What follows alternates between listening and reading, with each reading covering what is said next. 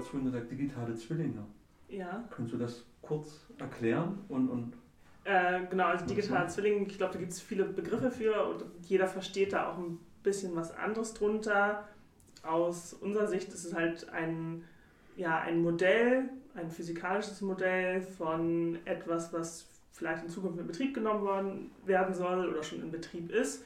Ähm, ich habe es eben virtuell dargestellt und kann eben den digitalen Zwilling oder das Modell eben schon für gewisse Erkenntnisse nutzen. Es kann einfach sein, dass ich vielleicht einen gewissen Arbeitsbereich nachsimuliere und mir Effekte anschaue oder dass ich eben ähm, über viele, viele Zyklen das rechne, um vielleicht sowas für Verschleiß mit zu berücksichtigen oder dass ich eben sowas mache, wie das nutze, um für Sachen wie Vorhersage von, von eben ja, Ausfällen oder Warten, Vorhersage, wann ich ähm, mein, meine Anlage warten soll, für sowas zum Beispiel zu nutzen. Also da kommt dann sozusagen digitale Zwilling, da würde man typischerweise jetzt von unserer Seite Simulink ähm, oder eben andere Tools, die da mit reinspielen, nutzen und kann eben da, ich sag mal, da MATLAB für eben Dinge wie Vorhersage zum Beispiel nutzen oder die Verbindung daraus.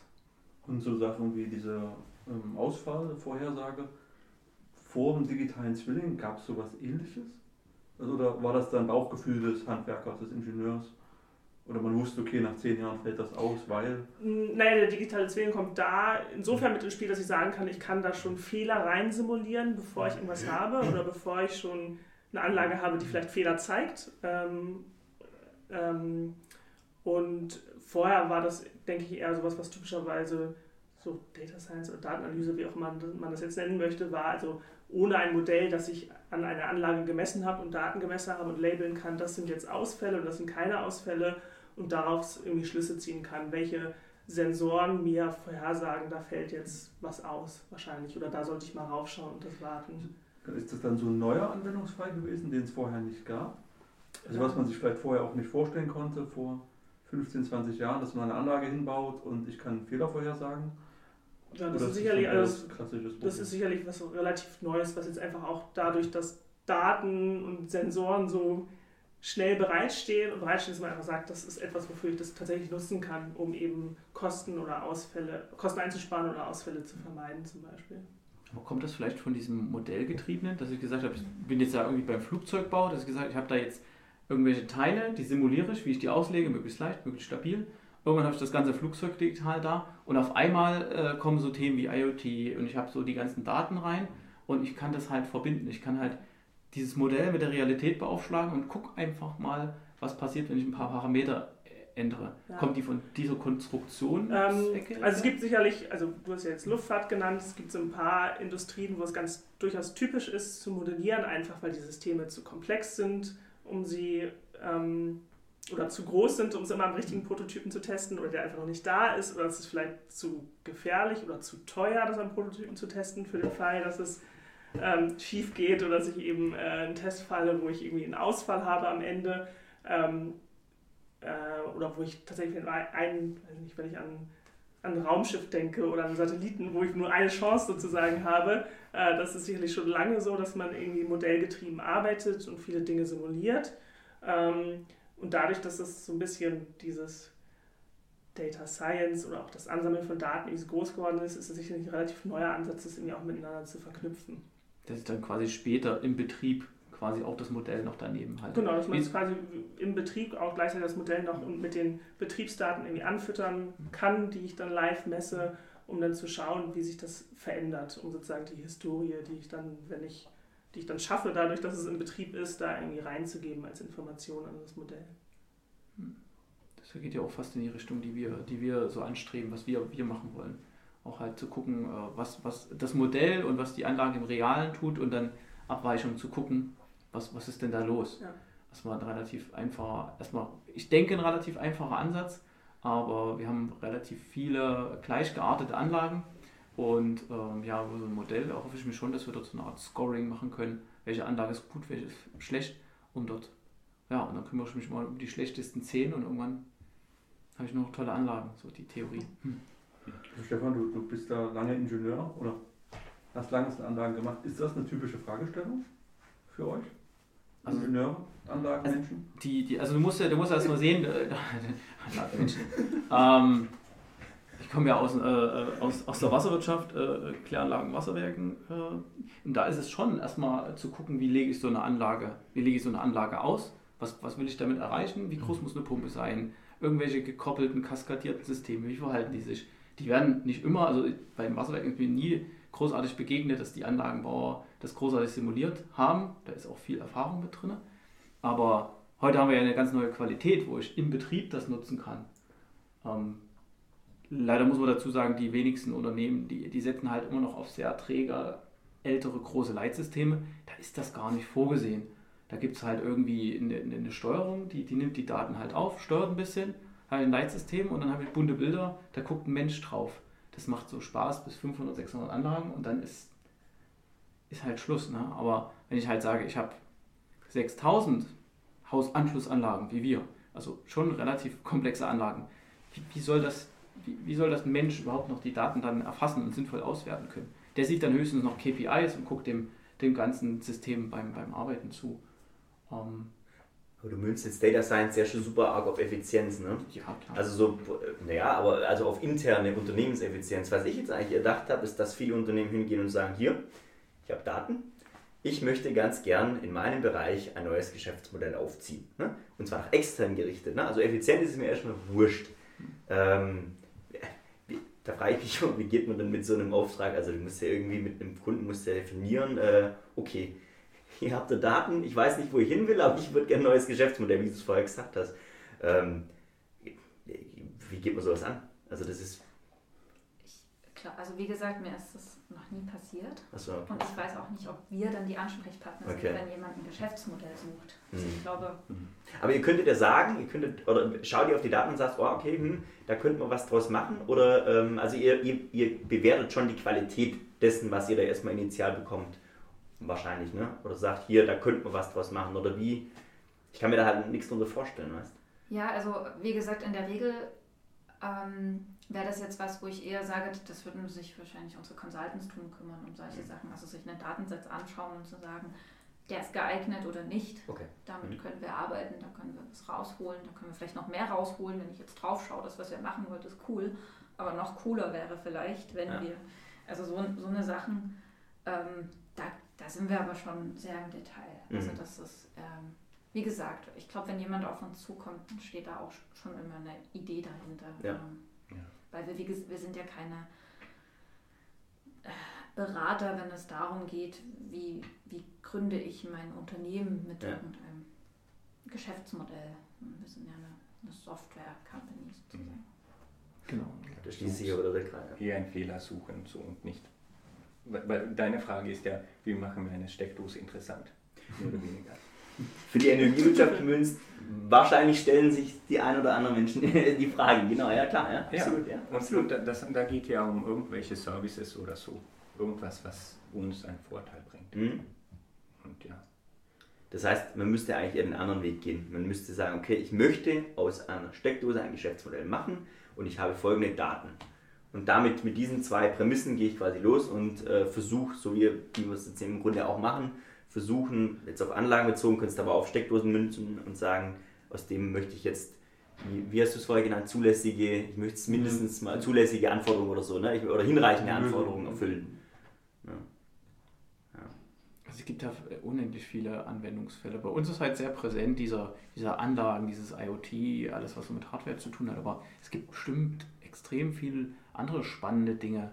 Äh, ich habe da, bei uns gibt es so ein Thema skillbasiertes Routing. Also man hat ganz viel hereinkommende äh, E-Mails, bald kommt Messenger, Chatbot und und und, wo ich, sage ich mal, irgendeine semantische Analyse drüber machen will oder nur eine Verschlagwortung oder sowas machen will. Ähm, das Projekt ist, geht so richtig nicht voran, weil das Problem ist, ich kann mir da einmal eine Software kaufen, die kostet richtig viel Geld, um dass ich erstmal die Theorie prüfen kann, mhm. ob ich überhaupt sinnvoll meinen Kundenpost inbound überhaupt sinnvoll verschlagworten kann Cluster bilden kann und das dann irgend und die Cluster irgendwelchen Mitarbeitern zur Bearbeitung zuweisen kann. Ähm, habt ihr das auch, dass das Unternehmen einfach mal so, die haben, die kommen mit einer konkreten Idee, sagen, wir stehen hier vor einer Make-or-Buy-Entscheidung, wir können es hier für eine Viertelmillion, also eine ganz, ganz, ganz klassische äh, große Softwarelösung, äh, können wir halt einmal so eine Software da anschaffen für ein paar Monate, die muss installiert werden, kostet einen Haufen Geld, nur um dann rauszufinden, hm, eine E-Mail-Verschlagwortung geht gar nicht. Ähm, seid ihr auf so Prototyping eingestellt? Ja, also kann schon. Schon wieder eine geschlossene Frage. ähm, also, also dass, man, dass, man, dass man wirklich mal sagen kann, ihr habt, ja, ihr, habt ja, ihr habt ja ein Werkzeug. Und wir saßen ja die letzten zwei Tage jetzt auch im Workshop, um wirklich zu gucken, okay, das eine kann ich mit dem Werkzeug, das kann der Entwickler auf dem Laptop machen, das können heute schon vier, vier Menschen im Unternehmen machen. Und ähm, dass man das dann auch wirklich in ein Produkt gießen kann, was skaliert, was auch für viel, viel, viel Traffic. Ich, ich würde das jetzt mal Projekt nennen, ja. was, was auch immer auf deine Frage, also es wird ja immer Projekte geben, die, die ein Unternehmen anstrebt und ähm, die ja oft auch eine Projektdauer haben und in der Projektdauer gibt es ein Ziel, irgendwas rauszufinden und wenn dann das Ergebnis ist, funktioniert doch nicht, dann hat man da sicherlich auch Erkenntnisse draus gezogen, die wertvoll sind und die man im nächsten Projekt weiterverwenden kann. Also sehen wir durchaus auch. Ähm, also für, für uns wäre es so, wenn, wenn wir solche Projekte haben, dann ist das, entweder kommen die Kunden und sagen, wir brauchen das hier und es gibt ein Produkt, aber wir wollen das nicht, weil es nicht funktioniert oder irgendwas, oder baut uns das her. Und dann sagen wir, okay, und da kommt ein Preiszettel. Oder wir wissen nicht, ob es überhaupt geht. Und dann sagen wir, okay, zweiteilig Machbarkeitsphase. Wenn es gut läuft, dann machen wir Teil B und wenn nicht, ja, dann eben nicht. Mhm. Und das wäre, denke ich, eher der, dieser Fall. Hm, dass man da gleich ganz fair reingeht, dass man sagt gleich am Anfang, okay, wir probieren das jetzt erstmal, probieren das erstmal aus. Äh, was der zweite spannende Punkt wäre, ist, wie arbeitet ihr dann mit Unternehmen äh, zusammen? Wie, wie, wie sieht das so aus? Wir haben ja auch eine Anfrage gestellt, gesagt, das und das wollen wir grob machen. Also da wollen wir besser werden. Wir haben Produkte im Einsatz, und, aber wir wollen da einfach mal einen Schritt weiter gehen, einen sinnvollen Schritt. Wie gestaltet sich so eine klassische Zusammenarbeit?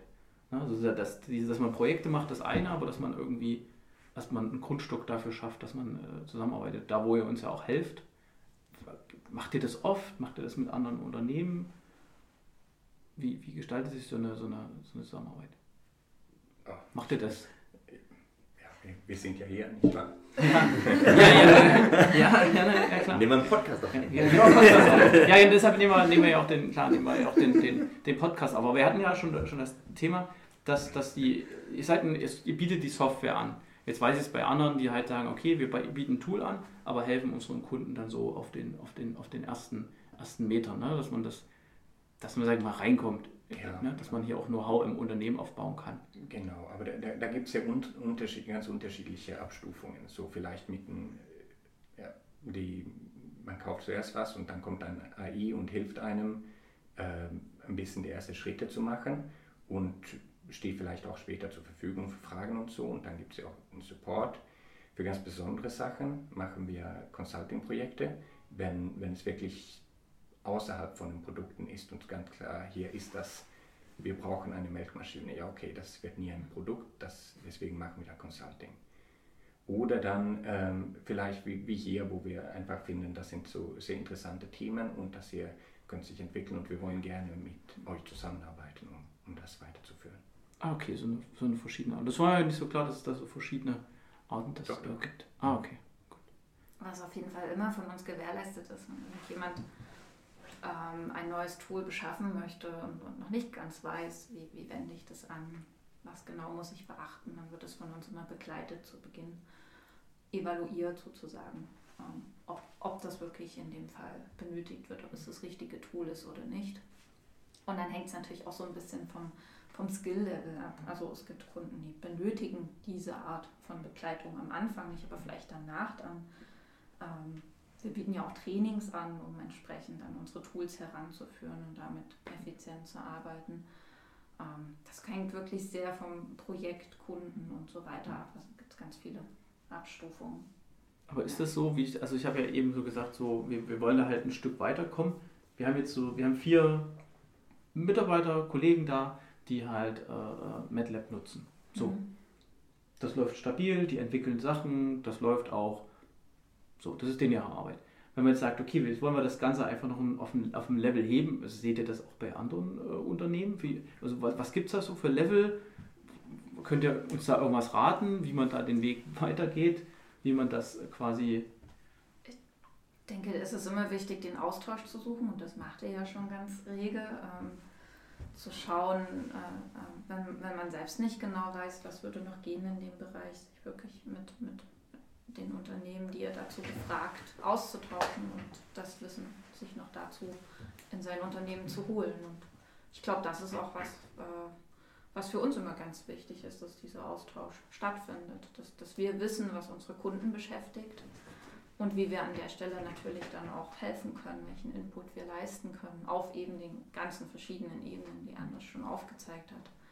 Ähm, dass unsere Kunden auch wissen, dass jederzeit der Support da ist. Wenn ich den anrufe, dann hilft mir jemand.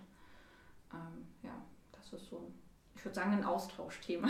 aber ähm, ja, dafür muss man natürlich, also man muss nicht immer auf uns zukommen, denke ich, aber wir sind ja dafür auch hier sozusagen. Und was du mir auch mal gezeigt hast, es gibt so Entwicklungspfaden. Kann sich da über die Schulung solchen Entwicklungspfaden stellen und machst dann so Schulung nach Schulung, kriegst dann ein Zertifikat oder sowas und bist dann Certified MATLAB-Entwickler. Oder gibt es ja verschiedene Wege, die Schulung abarbeiten kannst. Ähm, das habe ich so auch noch nirgendwo gesehen. Und da gibt es auch Prüfungen. Ne? Also gab es dann diese bundesweiten Online-Prüfungen.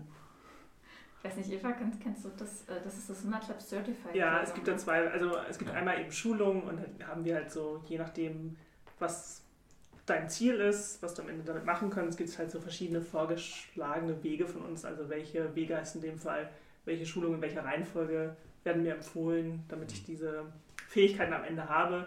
Und dann gibt es eben ähm, ja, dieses äh, diese MATLAB-Prüfung, nenne ich es mal, wo man ähm, auch in zwei unterschiedlichen Abstufungen, wo man hinterher dann so einen so Zettel kriegt oder so ein Zertifikat kriegt, das einem sagt, dass man eben die notwendigen MATLAB-Fähigkeiten mit MATLAB hat oder ähm, besitzt, um, um gewisse Dinge zu machen. Was ich da besonders lustig fand, also zumindest in dem Kontext, sind diese Code-Challenges oder Coding-Challenge bei MATLAB, wo es dann halt so eine Handvoll Aufgaben im, im Forum oder irgendwo auf eurer Seite und da kann man da gibt es den Wettbewerb, wie lege ich am schnellsten Vektor von 1 bis 10 an.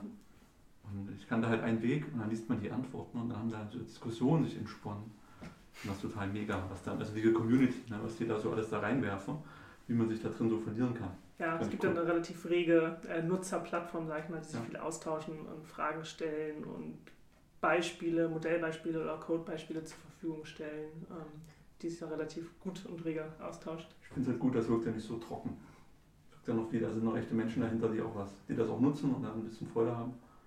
Das ist ganz, ganz cool auf eurer Seite. Ähm, zu Stefans Punkt mit diesem skillbasierten Routing. Das wird sich am, also das Projekt kostet am Anfang schon Geld, wenn du auf einen kleinen Datensatz anfängst und die sauber machst. Und das würde dich schon so viel kosten, wie wahrscheinlich am Ende dein ersparter Ertrag ist. Und dann wird sich ein guter Controller hinsetzen, aber das ausrechnen und sagen, lohnt nicht. Ja, das also das, halt den Weg unterstelle ich im Normalfall. Das, das Projekt ist halt von daher ein schönes Projekt, weil es halt sehr datengetrieben ist, von wieder dieses Mindset voraussetzt, okay, es handelt sich dabei um Daten und ich muss die irgendwie interpretieren und irgendwelche Erkenntnisse draus und schicke die E-Mail, dann leite einfach die E-Mail weiter an den richtigen Bearbeiter. Ähm, das Schöne daran ist, es muss irgendwie ein Projekt sein, das so regelmäßig hochkommt. Und je nach technologischem Stand wird es immer mehr angefangen. Ähm, das ist das ist halt, es ist halt, es ist halt, es ist halt spannend. Das ist so eine never-ending Story. Da gibt es ja auch eine Grundregel, nicht nur Data Science, sondern generell so Garbage in, Garbage out. Also das, das Wichtigste beim ersten Jahr auf Arbeit war also nicht hier Garbage in, Garbage out und Optimierung per Hand. Die Optimierung per Hand war, ich drücke so lange auf Enter, bis das Ergebnis ungefähr das ist, was ich wollte.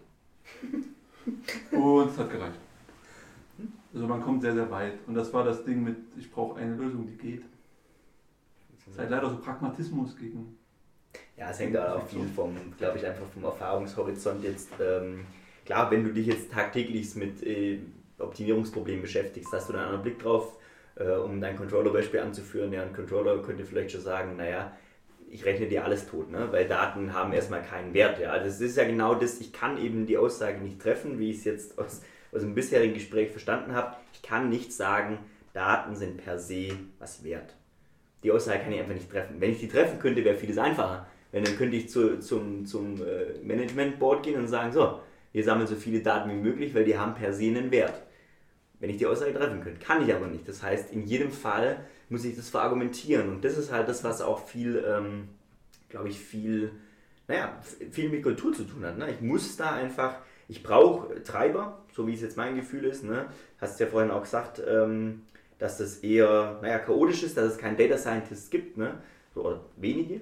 Ähm, und dass die wenigen aber halt äh, einfach den, den, den Wandel anstoßen müssen, weil sonst du rennst, du rennst da keine offenen Türen ein, obwohl es ein Hype-Thema ist. Ist fast, oder weiß ich. Ich, ich glaube, die muss es auch gar nicht immer geben. Also es funktioniert auch ohne, weil dann einfach andere Rollen, sage ich mal, diese Rolle mit übernehmen, des mhm. Data Scientists und das antreiben oder auch nicht. Und so ein Datensatz, den kann ich auch relativ schnell mit einem Wert versehen. Also wenn ich jetzt das Textanalyse-Beispiel nehme, äh, wenn ich da ein gut trainiertes Netzwerk dahinter habe, das schon erkennt, wann wer welche E-Mail bekommen sollte oder welche Message, wenn ich das hinterlege, mit wie viel Zeit verbringt jetzt der Stefan damit, die E-Mail anzuschauen und sich zu überlegen, an wen er das weiterleitet, wenn das das trainierte Netzwerk im Hintergrund mhm. übernimmt.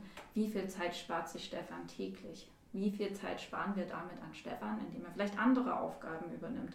Und wenn ich das hochskaliere auf jeden Mitarbeiter im Haus, der damit beschäftigt ist, zu scannen, ob die E-Mail für ihn bestimmt ist oder nicht, dann habe ich da ganz schnell einen Wert stehen, der dem Datensatz gegenüber ist. Mhm. Und das findet, glaube ich, auch ein Controller wieder sexy. Also das findet mit Sicherheit sexy. Nur du musst da hinkommen. Du musst quasi das, wie du sagst, du, musst, du brauchst da dieses Umfeld, was dir das ermöglicht, zu sagen, ja, okay, ich, rechne dir das aus. Ne? Da untertreibe ich dann einfach ganz stark. Also ich nehme wirklich die Minimalbeispiele. Ich gehe von mhm. einem niedrigsten Stundensatz aus, mhm. ich gehe von den niedrigsten Anzahlen der Mitarbeiter aus, die vielleicht sich mit diesem Problem befassen. Und wenn ich dann einen Wert habe, wo ich sage, boah, wenn das jetzt der minimale Return on Investment mhm. ist, was ist dann der maximale? Also das ist, glaube ich... Ein guter Ansatz, ja. Kostet vielleicht ein bisschen Zeit, aber ich denke auch nicht zu viel. Also auf jeden Fall, also ich denke, es ist ein, ist ein, ist ein spannendes Thema. Nur niemand will halt dort gerade Kauflösungen initial so viel Geld aus, ausgeben. Ja. Ähm, einsparen kann man auf jeden Fall, Leute. Weil heute mal wird es händisch gemacht. Da kommt ein Postfach rein, hat jemand ein Postfach und dann klickt der weiterleiten. Oder du bist fortschrittlich und hast eine Regel eingestellt, die du dann vergisst zu aktualisieren. Ja, du kannst halt, du, du, kannst, du, du, kannst halt, du kannst halt keine, keine Regel machen. Ne? Es gibt ein Funktionspostfach, das heißt hier Kundenservice ah, ja. at irgendwas. Okay. Und ähm, da kommt halt jede und da kommt irgendwie, ach, euer Support war irgendwie total super und hm, okay, kann ich gleich löschen. Und dann, wenn wirklich irgendwo was zu machen, du willst ja nur die E-Mails, wo wirklich was zu machen ist, weiterleiten. Wo wirklich irgendwelche Text drin sind, wo du sagst, okay, Kündigung, bla, irgendwas, Preise zu hoch, da schickt man den Kuscheltier oder irgend sowas, weißt du, wo du was machen musst. Das hatte ich auch letztes Jahr bei der Konferenz in Berlin gehört, dass das im Einsatz ist bei Versicherungen und Banken. Also total normal da geht man hin und kommt aus der Energiewirtschaft und denkt, jetzt geht es um künstliche Intelligenz. Und dann reden die von E-Mail-Weiterleitung. Das mhm. fand ich dann schon krass, weil wir kommen aus der IoT-Umgebung und natürlich, ein normales Büro hat andere Probleme. Und dann kann auch der Klassiker mit autonom fahren, aber wenig Energie. Ja, wenig Energie. Ne? Also in der Energiewirtschaft ist, ist das Datengetriebene noch nicht so. Der wird erzeugt, übertragen, verbraucht, fertig. Und irgendwann noch ein bisschen mehr gespeichert, aber war wahrscheinlich historisch bedingt bisher auch noch nicht so sehr notwendig wie in anderen Industrien. Ich meine, bisher wurde der, wie du sagst, der Strom erzeugt und verteilt. Und man konnte auch dieses Erzeugen ganz gut ein- und ausschalten. Aber heute hast du ja so Thematiken wie erneuerbare Energien und ich, ich, kann, nicht, ich kann nicht beeinflussen, ob die Sonne scheint oder ein Wind weht und wie speise ich das Ganze ins Netz ein. Das sind ja alles so Themenstellungen, die sind relativ neu, würde ich sagen, wenn ich jetzt ähm, das Ganze vergleiche mit anders, anderen Industrien, die schon andere Challenges hatten. Und das, denke ich, ist halt so ein, so ein Prozess, der, der sich im Umdenken befindet. Die ganze Digitalisierung prallt jetzt auf die Branche ein. Ähm, man muss möglichst schnell handeln. Man hat vielleicht auch noch irgendwelche gesetzlichen Vorgaben, die erfüllt werden müssen. Ähm, aber dieses Umdenken von, da sitzt einer, der schaltet das Kraftwerk ein und aus, aber jetzt sitzen da plötzlich 15, die irgendwelche Messungen machen müssen und, und die sich absprechen müssen, das braucht natürlich seine Zeit. Aber ich sehe das schon, dass das immer mehr kommt über alle Bereiche hinweg. Also Messgeräte, Sensoren, die irgendwo angebracht werden. Ähm, dann, ich, ich denke, Energie ist ja auch im Automobilbereich ein Thema, wenn es jetzt um die ganzen Elektrofahrzeuge geht. Wie lade ich die, wann lade ich die, wo lade ich die? Also das ist ja teilweise jetzt schon industrieübergreifend ein Thema. Das ist bei uns auch ein großes Thema. Ich glaube, dann ist es auch irgendwie ein Muss. Also du hast immer die Frage gestellt, ist sozusagen die, der Data Science Ansatz wirklich effizienter als das, was wir vorher vielleicht manuell gemacht haben? Aber du hast autonomes Fahren als Beispiel genannt Vorher war auch irgendwie der Fahrer das datenverarbeitende Element und jetzt müssen sie zwangsweise mit Daten umgehen, weil es einen Haufen Sensoren gibt, die die Umgebung, die anderen ähm, äh, Verkehrsteilnehmer einlesen oder bewerten soll und auswerten soll, genauso wie Franziska gesagt hat mit der, ähm, mit der Änderung in der Energiewirtschaft, dass es mehr erneuerbare Energien gibt, die schwer vorherzusagen sind, nicht einfach an- und auszuschalten sind, dann ist einfach ein Muss, mit den Daten irgendwie umzugehen und daraus was zu machen.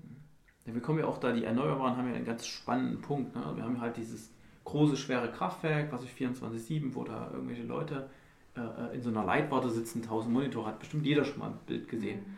Ähm, jetzt kommen wir aber dahin, dass viele Privathaushalte im Gewerbegebiet haben halt so eine Solaranlage auf dem Dach. Die erzeugt Daten, okay, und ich kann die noch verschneiden mit irgendwelchen Prognosen. Da sind aber keine Menschen mehr in irgendeiner Leitwarte oder in irgendwas. Da ändert sich komplett dieses, also die Aufgaben sind ja das gleiche. Ich will, dass die Anlage läuft, wenn was passiert, soll jemand hinfahren und der Output, das soll irgendwie vermarktet werden. Es ist das gleiche wie bei so einem Großkraftwerk.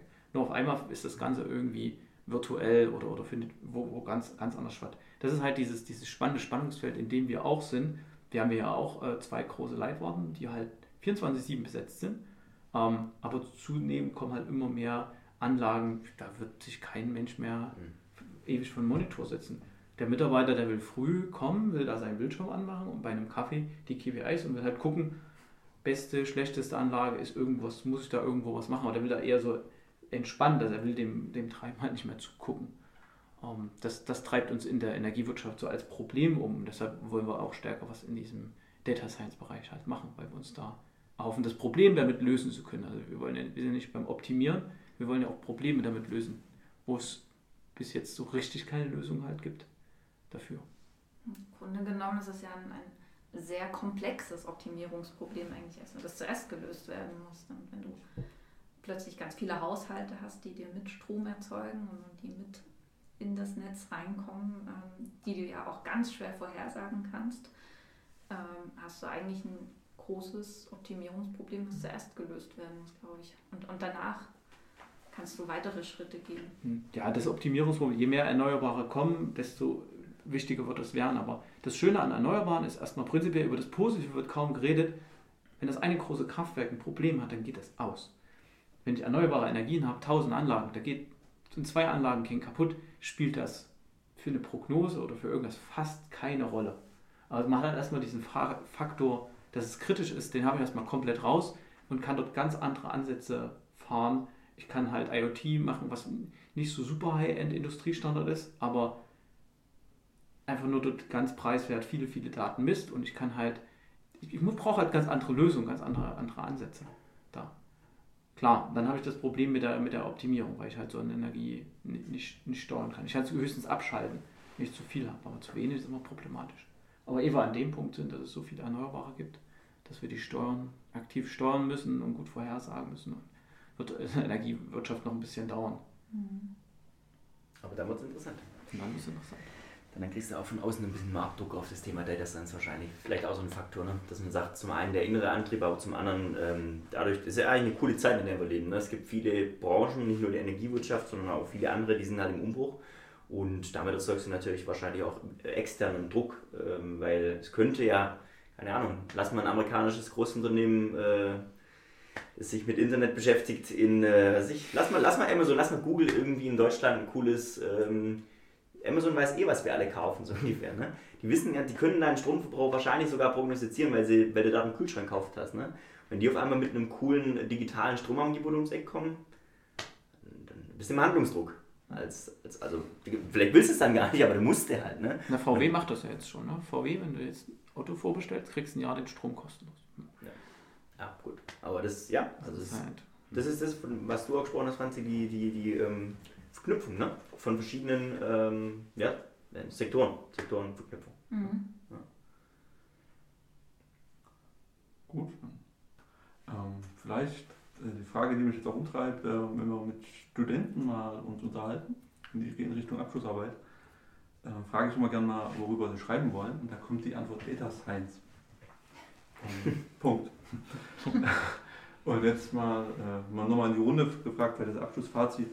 Ähm, also glaubt ihr, dass das Thema an Relevanz dann noch gewinnen wird? Oder äh, ist es sinnvoll, sich damit auch jetzt als für eine Abschlussarbeit zu beschäftigen, weil man darauf aufbauen noch viel machen kann?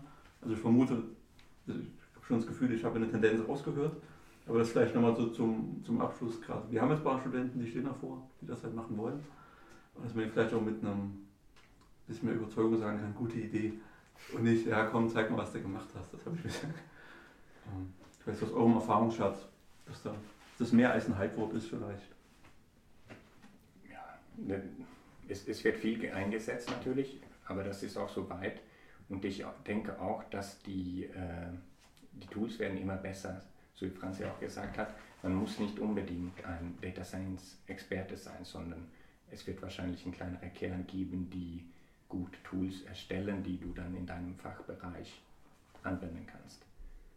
Mhm. Das, das denke ich zumindest.